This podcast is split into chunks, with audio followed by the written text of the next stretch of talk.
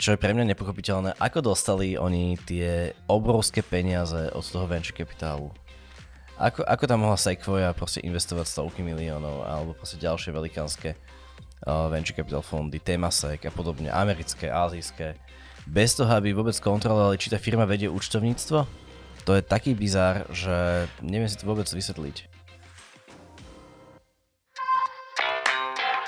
Investujte do kryptomien jednoducho a bezpečne. Fumbi, krypto bližšie k vám. Vítajte pri našej ďalšej epizóde Fumbi podcastu, ktorého číslo je 21. Dneska tu sedíme s Maťom a s Jurajom a rozoberieme si, aké sú novinky z oblasti trhu kryptomien alebo z oblasti Fumbi. Tak poďme na to. Dobre pani, minulý týždeň, respektíve pred dvoma týždňami sme sa s Danielom rozprávali o FTX kauze, ktorá teda samozrejme trošku pokračuje nie trošku, ale značne. Čiže asi by bolo fajn uh, povedať novinky, čo sa tam vlastne udialo za posledné obdobie. Juraj, uh, tiež to vlastne sleduješ, čiže čo sú, čo sú nejaké také updaty, ktoré pri FTX sa udiali? No stále viac vyplávajú von také tie zvláštne až prazvláštne skutočnosti o tom, ako to vo vnútri fungovalo. To je taký jeden rozmer, že táto firma s 32 miliardovou valuáciou vlastne uh, neviedla účtovníctvo nevedela vlastne, že koľko má zamestnancov, nevedela, že aké má depozity, výbery, um, koľko má peňazí. A tým pádom... vlastný bankový účet. A nemali bankový účet. Uh, tým pádom vlastne aj uh, samotný Bankman Fried teraz dokáže ako keby tvrdiť to, že nevedel, ako sú vlastne leverageovaní, ale tým leverageovaní sa myslí to, že využili klientské vklady Hej. na iné účely, než mali, takže to je taký eufemizmus. No a ďalšia vec je teda, že pokračujú tie sekundárne insolvencie, o ktorých asi budeme viacej hovoriť. Chcem sa pýtať, jak, jak, mo- jak mohli nemať bankový účet, ako to fungovalo, lebo však ľudia tam posielali prostriedky, peniaze, či čo sa vlastne dialo? Uh, tak uh, ono zase, to, že nemali bankový účet, by som nevnímal ako velikánsku tragédiu. To sa môže stať firme, ktorá ide robiť krypto. Uh, ale oni mali takú dohodu s tou svojou sesterskou firmou Alameda, ktorá mala bankové účty a teda celý svet posielal e, peniaze na účty Alameda, ktorá tým pádom mala záväzok tieto peniaze nejakým spôsobom alebo vo forme stablecoinov akokoľvek, ale jednoducho preposlať do, do FTX. Okay. Um, čo Alameda teda nerobila. Čiže FTX doslova a do písmena iba po prijatí peňazí zobrazili klientovi, že teda má tie peniaze ale oni ich vlastne nikdy neobdržali. Čiže dá sa povedať, že aj tie kryptomeny, čo človek nakupoval u nich, tak eh, vlastne tiež tam ani neboli. Okay. Čiže celé je to... No, Mohlo sa reálne stať, no. že oni nenakúpili žiadne kryptomeny, alebo že niečo sa s tým stalo? Mohlo sa to stať. Uh, áno, oni by, oni, oni by vlastne ani nemali nakúpiť kryptomeny, pretože oni neboli broker, ale burza. Čiže tam by mal člo, človek ku ním mal poslať vklad povedzme v bitcoine, uh-huh. aby mohol tradovať bitcoin a následne mohol ten bitcoin predať niekomu inému. Hej, čiže takto nejak to bolo. Uh, kryptomeny tam asi ľudia no, normálne dokázali navkladať si myslím bez problémov, ale teda s dolármi bol problém a ten sa teda riešil tak, že tie peniaze ale teda nepreposielali ďalej a ten záväzok dostal do konca celého tohto, celé, celého tohto obdobia neuhradený. To vlastne celkom asi vysvetľovalo aj to, že mm, niekto bol schopný hacknúť tie peňaženky, lebo nebolo to vlastne nejaké sofistikované zabezpečenie, keďže očividne asi nedržali toľko tisíc kryptomien, koľko deklarovali svojim klientom. Čiže mm, bol to veľmi zaujímavý, alebo je to stále veľmi zaujímavý prípad. Je tam ešte niečo, čo, čo vlastne sa ukázalo za posledné obdobie, že sa tam udialo? Áno, podľa mňa je úplne zvláštne, že oni teraz ako keby spustili opätovne výbery na Bahamách uh-huh. s, s vysvetlením, že vlastne keď už teda žijú na Bahamách, tak nechcú, nechcú naštvať lokálnych ľudí na Bahamách, okay. uh, čo je dosť zase naopak frustrujúce pre všetkých ostatných ľudí, ktorí nie sú na Bahamách, že? A mali u nich peniaze. Takže takéto zvláštna komunikácia ide, ide odtiaľ a Ďalšia vec, čo je zaujímavá, je naozaj, že akým spôsobom tie, také tie médiá typu Wall Street Journal alebo proste New York Times um, komunikujú túto kauzu, lebo vyzerajú veľmi, veľmi ako keby boli súčasťou nejakej tej PR mašiny, ktorá sa to snaží nejakým spôsobom otáčať a tvári sa, že sa jedná o prostú nedbanlivosť alebo dokonca iba smolu pri vedení biznisu. Uh, zatiaľ, čo sú tam nepochybne mm, rôzne poukazy, že by sa mohlo jednať o podvodné jednanie. Tam myslím, že on nakupoval, alebo respektíve keď vyťahoval peniaze na svoje vlastné účely, on tam myslím, že si nechal vyplatiť okolo jednej miliardy, tak uh, on začal nakupovať aj nehnuteľnosti, to nie? Jak to bolo? Áno, na Bahamách. Akože aj neviem, či priamo aj nepriamo, ale som boli nakupované nehnuteľnosti jednak uh, pre SBF a potom aj jeho rodičia majú niekoľko nehnuteľností na Bahamách, ktoré boli. SBF, to je... Sam Bankman-Fried. Uh, áno. Čiže vlastne meno zakladateľa uh, FTX uh, burzy. Tak, tak, tak. Len si to chcel objasniť, lebo myslím si, že možno, že väčšina ľudí nevie, čo je to vlastne rôzne takých komplikovaných akceptov uh, a aspektov. aspektov pardon. Uh, napríklad teraz je celkom významné to, že sú, je boj vlastne o právomoc, že či budú stíhaní, alebo či sa ten spor bude viesť pred americkými orgánmi alebo pred bahamskými a Bahamy teraz doťahujú so Spojenými štátmi, že kto reálne bude viesť o, to trestné konanie. Tak asi preto vypláca teraz bah- bahamských oných uh, obyvateľov, aby keď náhodou to bude na Bahamách, tak aby to mal čo najjemnejšie. I keď asi si nemyslím. Uh, no, ťažko povedať, kam to bude smerovať. Je nepochybné, že veľa peňazí odtiaľ zmizlo a predpokladám, že asi len on vie, kde sú a asi ich bude ďalej sa snažiť využívať potom na rôzne účely, aby sa dokázal čo najlepšie brániť, ale um, ja si myslím, že ono vo finále asi niekde do väzenia pôjde, pretože tam je ťažko, ťažko to nejakým spôsobom ubrániť. To, čo tam dialo, je prakticky absolútny nonsense. A ešte dôležitá vec, nejde len o neho a o, o to, akým spôsobom to viedli, ale čo je pre mňa nepochopiteľné, ako dostali oni tie obrovské peniaze od toho venture kapitálu. Ako, ako tam mohla Sequoia proste investovať stovky miliónov alebo proste ďalšie velikánske uh, venture capital fondy, Temasek a podobne, americké, azijské, bez toho, aby vôbec kontrolovali, či tá firma vedie účtovníctvo? To je taký bizár, že neviem si to vôbec vysvetliť. Akože je to moja špekulácia, ale zdá sa mi, že tým, že jeho rodičia vlastne boli na Stanforde profesori, mali nejaké napojenie na demokratickú časť eh, americkej vlády, tak uh, bolo to asi, alebo vyzeralo to ako nejaká záruka, že tie veci sa robia dobre a podľa mňa preto tam tie firmy naskakovali aj bez toho, aby si spravili nejakú due diligence a tu si asi zazvoním sám, že čo vlastne due diligence, Juraj?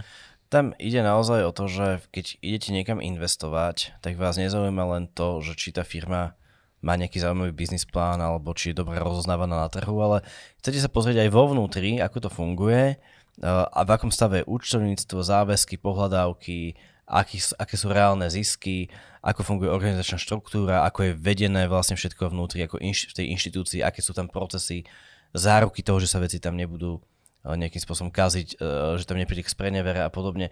Čiže veľmi, veľ, veľmi dôkladný audit toho vnútorného prostredia tej firmy, jednak dokumentačného, ale aj reálneho. Čo vlastne museli si to overiť a vyzerá to, že vôbec to neoverili, lebo keby ste to overili, tak asi sa nestane, že by tam poslali také veľké investície. Hej, priamo... tamto overenie bolo vlastne nahradené tým, že pred ním už investovali ďalší veľkí hráči, tak si všetci mysleli, že keď už tam niekto dal pred ním peniazmi, tak to bude všetko v poriadku. Wow, akože je to masaker a hlavne tento rok pre kryptomeny nebol ľahký a doslova sa stali dva také veľké uh, eventy, ktoré nikto nečakal. A teda FTX je z nich asi najväčší. Ten prvý bol Luna. Luna bola vlastne ešte väčšia, lebo tam sa, tam sa vyparili desiatky miliard, uh-huh. ktoré um, budú ešte chýbať a ešte budeme stále nachádzať rôzne dozvuky to, čo sa deje z FTX, tiež súvisí s tým, hej? Nám to Čiže... vlastne iba následnosti na tú lúnu, lebo oni mali obrovské straty práve kvôli tej lúne.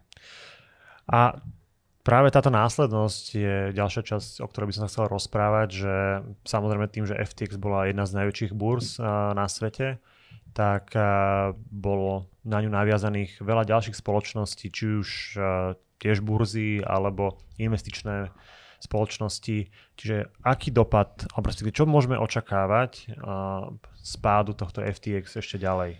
No ako najväčší problém vnímam to, že mnohé firmy, ktoré proste pracovali na, v tom OTC kryptomenovom a snažili sa...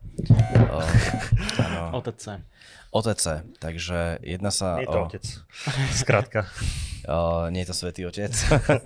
je, to, je to over the counter, čo znamená, že jedná sa o keby neregulovaného brokera, to znamená, nejedná sa o burzu, ale vyloženie o to, že si, nazvime to, zavolajú dvaja brokery cez telefón povedia si, že chceš kúpiť Bitcoin za toľko, on povie, že áno a už to vybavené, hej. Okay. Tak funguje to väčšinou vo forme nejakých telegramových skupín, eh, kde sa proste robia miliónové až miliardové obchody hocikedy.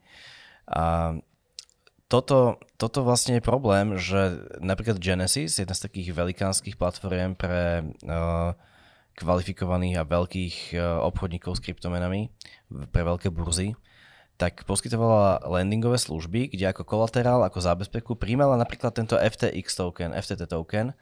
Uh, a teraz, ako náhle vlastne FTX skrachovalo, tak aj sekundárne sa táto firma stala insolventnou. Hej? Mm-hmm. Čiže všade, kde bol ten FTT token použitý ako zábezpeka za čokoľvek, tak, uh, tak prichádza vlastne k sekundárnej insolvencii. Nehovoriac o tom, že ak niekto mal priamo prostriedky na, FT, na FTX burze, tak to je samozrejme že ďalšia vec. Hej, a tam vlastne súvisí vlastne je tam veľmi dôležité to, že napríklad uh, tie rôzne venture dealy alebo rôzne kryptoprojekty, ktorých FTX investovali, ale aj Alameda Research investovali, tak jedna z podmienok investícií bolo to, aby mali svoju treasury, svoju pokladnicu práve na FTX vedenú, takže aj tí prišli o veľké množstvo peňazí. Okay. Inými slovami, aby som zhrnul, že čo sa v FTX dialo, tak keď si predstavíte, že niekto im poslal jeden bitcoin, s ktorým chcel obchodovať na burze a myslel si, že je jeho a má ho tam, hej? Mm-hmm. FTX medzi tým zobral ten jeden bitcoin a investoval do nejakej firmy, do jej kapitálovej štruktúry, zase dostal nejaké akcie, ale povedal, že ale pozor, tento jeden bitcoin chceme, aby ste držali stále u nás na FTX. A, okay potom prišli do ďalšej firmy a povedali, že počúvajte, investujeme do vás jeden bitcoin a takýmto spôsobom oni vlastne e, jeden bitcoin použili 20, 20 krát, nie? Mali iba 5% na rezervy mm-hmm. nakoniec. Čiže um, neviem, ako to nazvať, iba ako ponzi schéma mm-hmm. vo finále.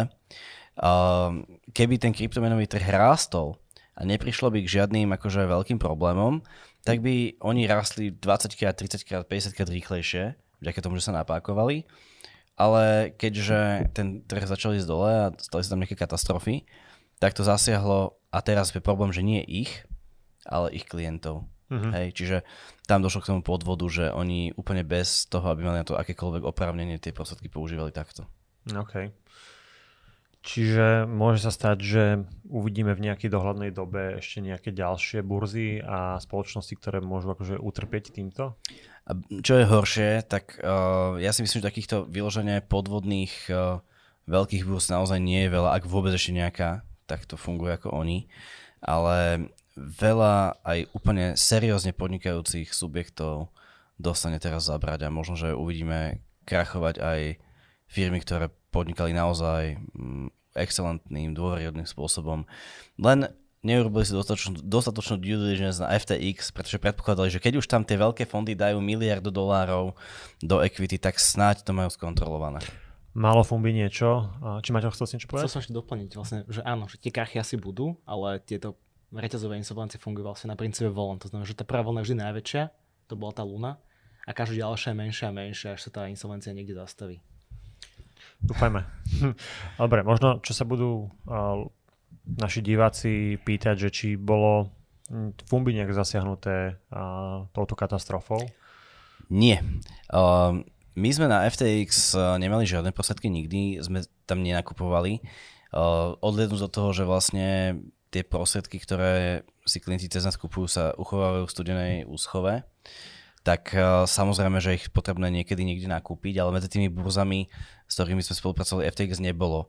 Uh, ja musím povedať, že my sme tak od začiatku chovali určitú nedôveru k tomuto celému. To je Preto sme vec. nemali asi nikdy FTX token. Nemali sme, presne, nemali sme ani FTX token v portfóliu, hoci bol na 20. mieste v kapitalizácii. Um, no a druhá vec je, že tie burzy, ktoré my si vyberáme, tak my tam vykonávame takú rozsiahlu ako keby starostlivosť. Um, vieme, že burzy ako Kraken, Coinbase, Bitstamp nemajú tento problém, rezervy sú tam 100% a väčšie, takže mm, tam, tam by sa tá nákaza nemala dostať rozhodne. A čo ešte k tomu povedať? Áno, je veľmi dôležité naozaj, že keď človek chce ísť sám na burzu, tak musí naozaj vedieť aj to, že či je tá burza dôveryhodná a vedieť to oprieť o nejaké fakty. Druhá vec bola, že či naši klienti uh, pocitovali nejakú, nejakú velikánsku potrebu vyberať alebo nejaká, či nastala nejaká panika, tak to vôbec nie. Ja som bol až prekvapený, trošku som čakal možno, že väčšie väčšie porivy, lebo naozaj je to veľká vec. Ale nevideli sme žiadne nejaké masívne výbery. Um, skôr sme mali teda nejaké vklady, keď tá cena krypto trošičku klesla v dôsledku tohto celého. Prečo si myslíš, že to tak bolo? Uh, ja si myslím, že ten, ten, tá naša investičná téza, ktorá hovorí, že krypto nie je nejaký gamblingový materiál na zbohatnutie zo dňa na deň, ale je to investícia na roky do novosatvoriaceho finančného systému, že asi tú tézu naši klienti do veľkej miery si osvojili.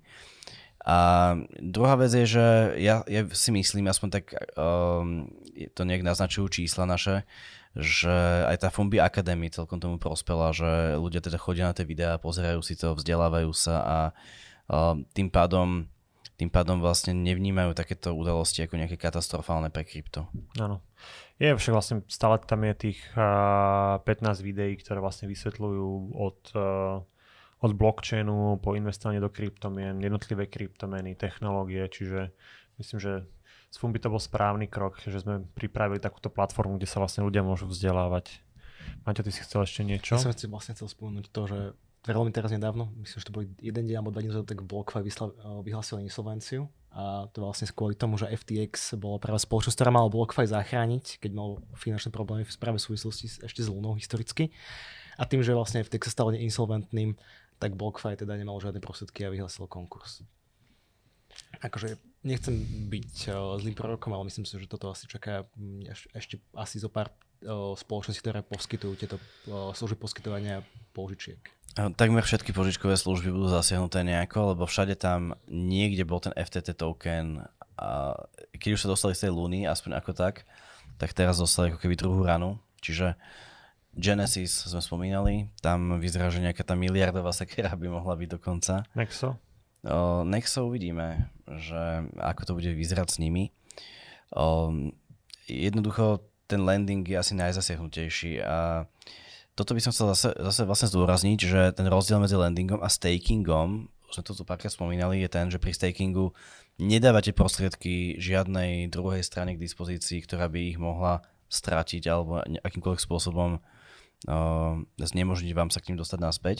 Ale pri stakingu naozaj toto riziko strany nie je, ešte pri tom landingu, ako vidíte, je veľmi významné a ten výnos môže byť častokrát podobný. Takže Eh, tu by som chcel znovu upozorniť našich divákov, aby boli v tomto opatrní a um, snažili sa pokiaľ možno, možno že landingu a nejakému farmingu vyhýbať, uh, aspoň čo sa týka tých väčších investícií a možno, že skúsili ísť do toho stakingu radšej, keď už ide o ten pasívny príjem. Keby som sa ešte možno trošku vrátil, že zvrátil by som vlastne to, že krach FTX není problémom krypta alebo, alebo nejakou chybou kryptomien, je to chyba štandardného finančného systému, respektíve chyba podobná štandardného finančného systému, ktorý vlastne zlyhal kvôli tomu, že tam dochádzalo k manipulácii s finančnými prostriedkami klientov a nedošlo ani k zlyhaniu blockchainu, zlyhaniu akýkoľvek technológie. Je to vlastne ľudský, ľudský no, ľudská chyba. Je to vlastne ekvivalent uh, Bernie Madoff škandálu.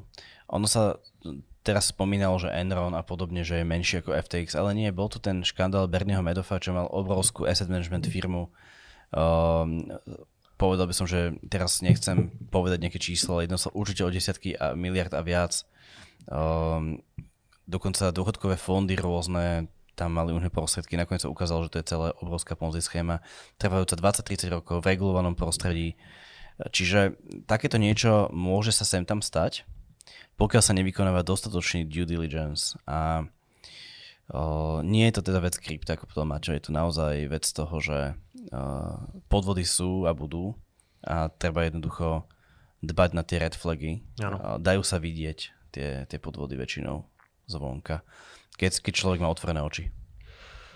Dobre, a myslím, že sme tému FTX vyčerpali. Ešte možno jedna vec. No poď, Maťo. Že FTX, aj napriek tomu, aká to je veľmi nešťastná situácia, o, vniesla akorát jedno pozitívum na celý trh a to je to, že všetky burzy začali postupne zverejňovať proof of reserves, teda nie dôkaz o tom, že tie prostriedky sú na tých burzách v takých a v takých výškach, ako by mali byť. A vyzerá to, že sa to stáva štandardom na celom trhu. Preto vlastne my vlastne vykonávame audit a pravidelne zverejňujeme vlastne zostatky zverejňujeme správy autorské, ktoré hovoria, že naše výsledky sú takéto a takéto. Áno, toto my už robíme nejaký čas, ale to, čo ty hovoríš na tých burzách, teraz ako keby tak začína z ničoho nič bublať, mm.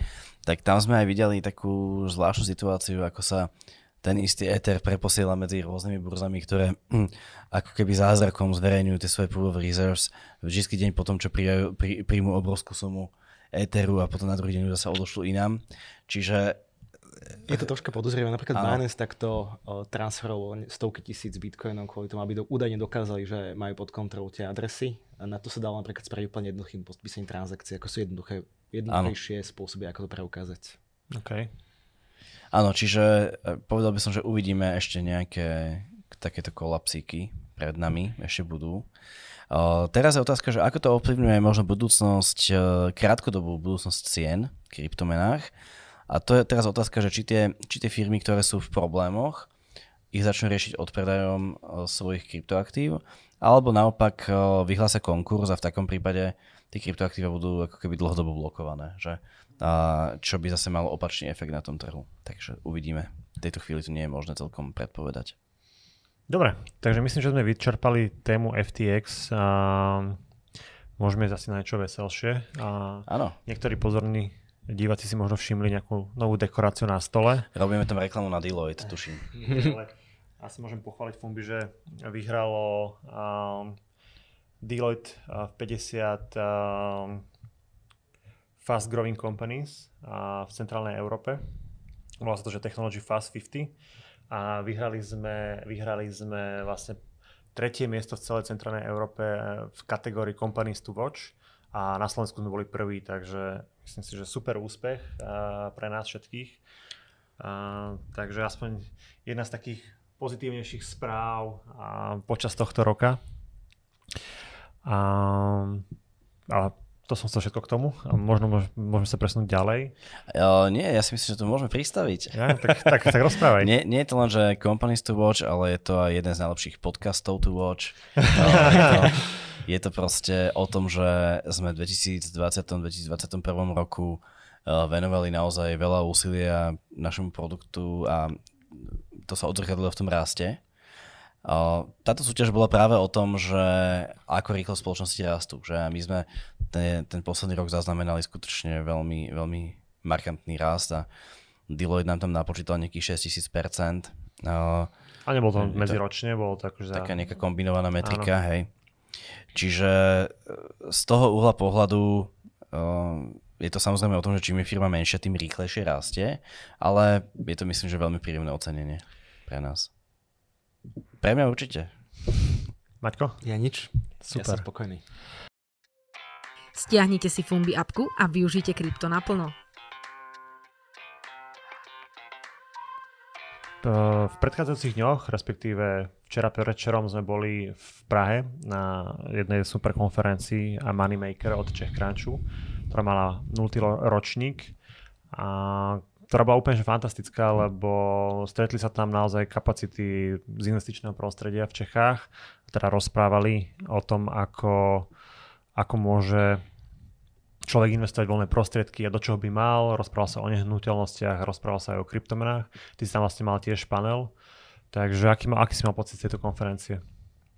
Bolo veľmi zaujímavé trošku výjsť z tej také krypto ulity našej a vidieť ten svet tých tradičných uh, investícií, uh, tradičných asset manažerov, boli tam veľké fondy, uh, ktoré, alebo veľké spoločnosti, ktoré správajú desiatky fondov v rôznych oblastiach. A naozaj, že ten postoj ku kryptu sa tam veľmi rôznil od takého veľmi negatívneho cez neutrálne až k mierne pozitívnemu. Ale rozhodne, rozhodne už nikto to krypto neignoruje, čoho dôkazom bolo, že to bola vlastne aj jedna z tých hlavných tém na tejto konferencii, takže z toho uhla pohľadu som bol spokojný. Ale na druhej strane je vidieť naozaj, že v tom tradičnom svete to pochopenie nie je veľmi veľké vždycky.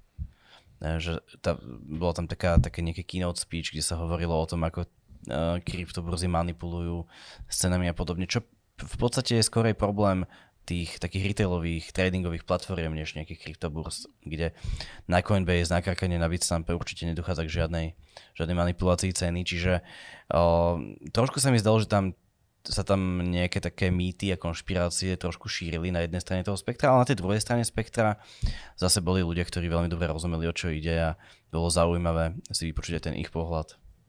Samozrejme, uh, reality budú rásť, podľa toho, čo sme počuli, Áno. navždy. Uh, takisto akcie vlastne a samozrejme každý uh, riešil infláciu na tejto konferencii. V Čechách 18% teraz, medziročne. U nás je to koľko, neviete? Nespomínam si posledné No, uh, dva, okolo 12% sa podľa mňa reportovalo. 10, 10,2% je bol priemer v Európskej únii posledný, čo som pozeral. Ale ešte treba brať do úvahy, že tá reportovaná inflácia je stále kúsok nižšia asi než tá, čo reálne väčšina ľudí zažíva. Um, takže ak máte peniaze na účtoch, kde, si, kde sa snažíte si ich nechať ležať alebo šporiť, sporiť, tak uh, ak môžeme odporúčiť, tak určite by si mali rozmýšľať na nejakým spôsobom investovania. Nehovorím čisto do kryptomien, ale do niečoho, čo vlastne zníži, alebo respektíve pôjde, peniaze. pôjde proti tej inflácii. No a tam veľa možností nie je. Lebo akože kovy typu zlato, striebro, to je jednoducho veľmi malo likvidné. Človek to nakúpi pri nejakej cene a myslí si, že to predá za rovnakú cenu, ale nepredá. Tí výkupcovia to treba vykúpia o 5% nižšie. Čiže uh, toto je celkom jednoduché. A nie je možné ani to zlato použiť, keď človek chce. Uh, je to veľmi, veľmi nelikvidné. Čiže zostávajú tu naozaj akcie, nehnuteľnosti a krypto. A je tu aj umenie a teraz akože tie platformy... Také vznikajú. alternatívne formy áno, investovania. Určite. určite áno. Whisky, stará. Rozhodne nenechať peniaze ležať na účte, pretože 2-3 roky toho, čo tu máme a polovica ich kúpnej síly odíde. Čiže či už je to umenie, alebo akcia, alebo čokoľvek, tak treba si to rozhodiť, diverzifikovať to a prečkať tie časy um, vysokej inflácie vlastne takto. Áno. Dobre, a ďalšiu tému máme, že Belgisko prehlásilo, že Bitcoin a Ethereum uh, nie sú cenné papiere. Čo to znamená? No, je to formát, že veľký progres pre myslím, aj Belgicko a možno pre smerovanie všeobecne pohľadu európskych štátov na krypto. Vlastne vychádza z toho, že v Európskej únii je veľmi ťažko klasifikovať, že či, respektíve je to dosť nejasné, že či sú kryptomeny cennými papiermi, komoditami alebo čím sú vlastne. Tá právna nie je úplne jednotná a preto v jednotlivých štátoch môže byť považované za niečo iné ako v druhom. Toto vlastne má riešiť budúca regulácia, ktorá ich bude klasifikovať úplne osobitne.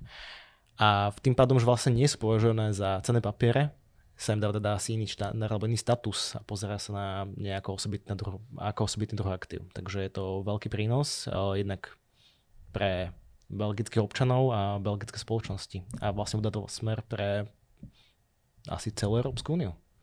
Juraj? Bohužiaľ veľký progres sme nevykonali my na Slovensku, keďže tu nebol schválený zákon, ktorým sa mohlo novelizovať zdaňovanie kryptomien a najmä jeho použitie na platobné účely, čo týka krypta. Uh, ale každé, každé nejaké vyjasnenie, uh, klarifikácie zo strany nejakých orgánov v rámci štátov EÚ je vždycky vlastne dobré, že nás to posúva ďalej. Na druhej strane, ako Maťo povedal, prichádza nová regulácia MIKA, ktorá to všetko postaví úplne na nový základ a od toho sa potom budú všetci od, všetko, všetko odvíjať, že? Takže toto je začali byť také dočasné riešenie. Ehm, a možno, že ten vývoj tej legislatívy je naozaj ten základný fundament, ktorý treba sledovať, lebo ten nám ukazuje, že či krypto ide do mainstreamu alebo nie. Ano. A keď nám vo februári definitívne sa schváli Mika, tak budeme vedieť, že ehm, o 2-3 roky bude krypto v mainstreame. Tým pádom je veľmi, veľmi investabilné momentálne. OK. A keď už nie krypto, tak uh, aspoň cenné papiere, ktoré budú využívať uh, technológiu DLT, to znamená, že môžu byť existovať čoskoro a budú frakcionalizované cenné papiere, frakcionalizované ETF, frakcionalizované akcie, to znamená, že čiastkové, desatinné, bez toho. Áno, ty si to už vlastne vysvetlil ešte, kým som, kým som to uh, stlačil. stlačil, ale tá frakcionalizácia alebo tokenizácia naozaj ide o to, že um, človek si nemusí kúpiť jednu akciu povedzme za 500 eur, ale môže si kúpiť z nej desatinu alebo stotinu. Áno. Tak, čo nie, nie je možné zatiaľ, ale s pomocou blockchainovej technológie to bude pomerne jednoduché. Áno, napríklad povedzme si, že akcie Tesly napríklad, stojí aj niekoľko stoviek dolárov a pri tých fraccionalizáciách alebo pri tých frakčných možnostiach si ľudia nebudú musieť kúpiť celú akciu, alebo povedzme, že kúpi sa polovicu alebo tretinu tej akcie, ktoré budú vlastne rovnaké atribúty, ale bude zodpovedať akoby tretinej celej hodnoty. Práve počúvate novinky zo sveta kryptomien. Fumbi, krypto bližšie k vám. Otvorím teda ďalšiu uh, tému a to je, že Brazília a nový zákon, o ktorý hovorí o platení kryptomenami nový zákon. nie, nie, je to, nie je to ešte nový zákon, okay. uh, ale je to, je to vlastne, v tejto chvíli je to už uh, návrh zákona schválený brazilským parlamentom. Uh, na, nadviažem na tú Miku, ktorú sme spomínali, čiže v Európe prichádza nová legislatíva a teraz vidíme, že Európa nie je v tomto osamotená, všade na svete sa to vyvíja nejakým smerom a v Brazílii teraz uh, v nadväznosti na uh, aj FTX kauzu aj mnohé iné veci, aj to bolo nejaký čas v príprave, tak eh, parlament schválil zákon, ktorý čaká už iba podpis prezidenta, ktorý okrem iného uzakonuje kryptomenové platby ako legálne, legitímne platby v Brazílii, teda spolu s platbami pomocou zľavových voucherov. Ale takisto stanovuje nejaké požiadavky na to, že keď firma poskytuje takéto služby, ako custodian napríklad, tak čo, čo má alebo nemá robiť. Čiže Custodian v Brazílii bude musieť mať oddelené svoje prostriedky od prostriedkov svojich klientov, bude to musieť byť transparentne reportované a tak ďalej, to čo vlastne v FTX práve nebolo. Takže k týmto čo si vlastne spomínal o oddelovanie v klientských prostriedkoch, od, oddelovanie klientských prostriedkov od prostriedkoch poskytovateľa služieb, k tomu sa vyjadrovali napríklad už aj európske orgány, ktoré hovorili, že keby už Mika bola v súčasnosti účinná a FTX bola lokáciu v rámci nejakého európskeho štátu, tak by k tomu nedošlo, lebo napríklad aj Mika hovorí o tom, že musí byť striktne oddelené aktíva používateľa a aktíva poskytovateľa služieb. Takže Čo je logické. V budúcnosti sa pravdepodobne nestretneme s žiadnym takýmto signifikantným prípadom. Druhá, druhá varianta samozrejme je ten dôkaz o tých rezervách, že musí byť viac ako 100%, tak zatiaľ, zatiaľ vlastne to je také, taký kľúčový dôkaz o tom, či firma robí veci tak, ako má alebo nemá. Kraken to zverejňuje 7 rokov, my od 2019. Čiže začal sa to orientovať podľa toho. Ale keď príde teda nová legislatíva, tak už tie veci budú transparentnejšie pre každého. Možno, čo sme zabudli, keď sme boli v Prahe. A ako ten deň eventu sa vlastne stala jedna vec. A neviem, či ste zachytili vy, ale bola v Čechách taká platforma, ktorá sa volá že Xixojo. A zrovna keď sme boli my na, tom evente, tak kriminálna policia vlastne urobila raziu do, do sídla tejto spoločnosti, aby teda vyšetrovala ich fungovanie a vlastne nepoviem, že ten ich token, ale celú tú spoločnosť, že čo vlastne prinášala, čo riešila a či tam prišlo k nejakej sprenevere vlastne klientských prostriedkov. Neviem, či k tomu máte nejaké ďalšie informácie, alebo či si pamätáte túto platformu Xixoil. Ešte možno doplním, že Xixoil vlastne malo vlastný token, čo zvyčajne býva pri takýchto podvodných projektoch. platformách, alebo respektíve projektoch a taká červená vlajka, že niečo tam úplne nie je v poriadku, lebo málo ktorá, či už česká alebo slovenská spoločnosť, ktorá vytvára vlastné tokeny a prináša nejaké, povedzme, ultimátne riešenie na ten trh, prečo by mali mať nejakú hodnotu a, Áno, existuje, existuje málo tokenov, ktoré reálne majú nejakú funkciu, ktoré niečo robia. A toto v tomto prípade to bol práve jeden z tých prípadov, kde m, ich činnosť neveľmi neodôvodňovala existenciu nejakého tokenu. Áno. Uh, tam bolo zaujímavé možno sledovať tú obrovskú reklamnú činnosť tejto spoločnosti, ktorá nejakým spôsobom nebolo zrejme vôbec, že odkiaľ by im boli, mali byť prostriedky na tú obrovskú reklamu a či ten biznis model to akokoľvek opravňuje. Ťažko povedať, ale teda v dôsledku toho, že, že tam prišli tí kukláči, tak eh, dneska vlastne všetky firmy, ktoré si dávali tokenizovať svoje akcie, alebo teda svoj projekt cez Xixojo, tak od toho odstupujú a idú vrácať peniaze svojim investorom teda. OK. Uvidíme, ešte okolo toho bude určite veľa počuť. Dobre, a myslím, že uh, máme poslednú časť a to Maťo sem nahodil, je to o Uniswape, ktorý uh, prichádza s nejakým riešením, čo sa týka NFT agregovania. Takže Uniswap je najväčšia decentralizovaná burza na svete a priniesla včera práve novú feature, novú službu a to NFT Market Aggregator, to znamená, že prostredníctvom Uniswapu sa zbierajú všetky dáta a ukazujú vám všetky rôzne listingy, teda uverejnením jednotlivých ponúk na rôznych trhoviskách. To znamená, že Uniswap sa stáva takým centralizovaným bodom, v rámci ktorého si môžete kúpiť NFT naprieč rôznymi platformami. Takže veľmi, veľmi zaujímavé nástroje pre zjednodušenie používania. Áno, spomínal si, že centralizovaný bod, ale pritom vlastne Uniswap je decentralizovaný, de- decentralizovaný systém, ktorý o, nie je riadený z jedného centra. O, samozrejme, druhá vec je tá developerská aktivita, ale v princípe je to jedna z prvých decentralizovaných burs vôbec na svete. O, a je veľmi pekné vidieť, že sa takýmto spôsobom vyvíja. Hoci ja sám nie som úplne veľký fanúšik NFTčok, ale viem, že vy chalani možno, že trošku viacej, než ja sa Máte asi najväčší. Ja som podstatne väčší ako to určite. a, dobre, myslím, že z tohto máme všetko, čo sme sa dneska chceli porozprávať a my vám ďakujeme za to, že ste nás uh, sledovali alebo počúvali podľa toho, na akej platforme práve ste. A ak máte nejaké otázky, ktoré by ste sa nás chceli spýtať, tak vždy ich radi vítame, a či už do našich komentárov alebo nám napíšete. No a vidíme sa pri ďalšom podcaste, čo asi už bude až vianočný, takže... Ja, ja by som sa ešte pripomenul, že máme Fumbi Staking portfólio. a, že to je... O, v, tých, v týchto časoch si myslím, že o, je to veľmi, veľmi dobrý produkt, pretože keď sa ten trh nehýbe alebo dokonca klesá, tak o, tam, tie, tam tie odmeny, ktoré človek dokáže dostávať z toho stakingu, spôsobia, že potom pri tom ďalšom náraste budeme z toho ešte keby väčšie tie proceeds, väčšie, väčšie výnosy. Takže len aby sa to nezabudlo. Maťo, máš ty niečo, čo by si chcel dodať pred Vianocami? Mm, šťastná veselá. to budeme až v ďalšej epizóde. Dobre, tak ďakujeme veľmi pekne a vidíme sa pri ďalšej epizóde. Práve ste počúvali podcast od Fumbi. Ak nechcete, aby vám ušli novinky zo sveta kryptomien, odoberajte náš kanál a sledujte nás aj na Instagrame, Facebooku a YouTube. Fumbi, krypto bližšie k vám.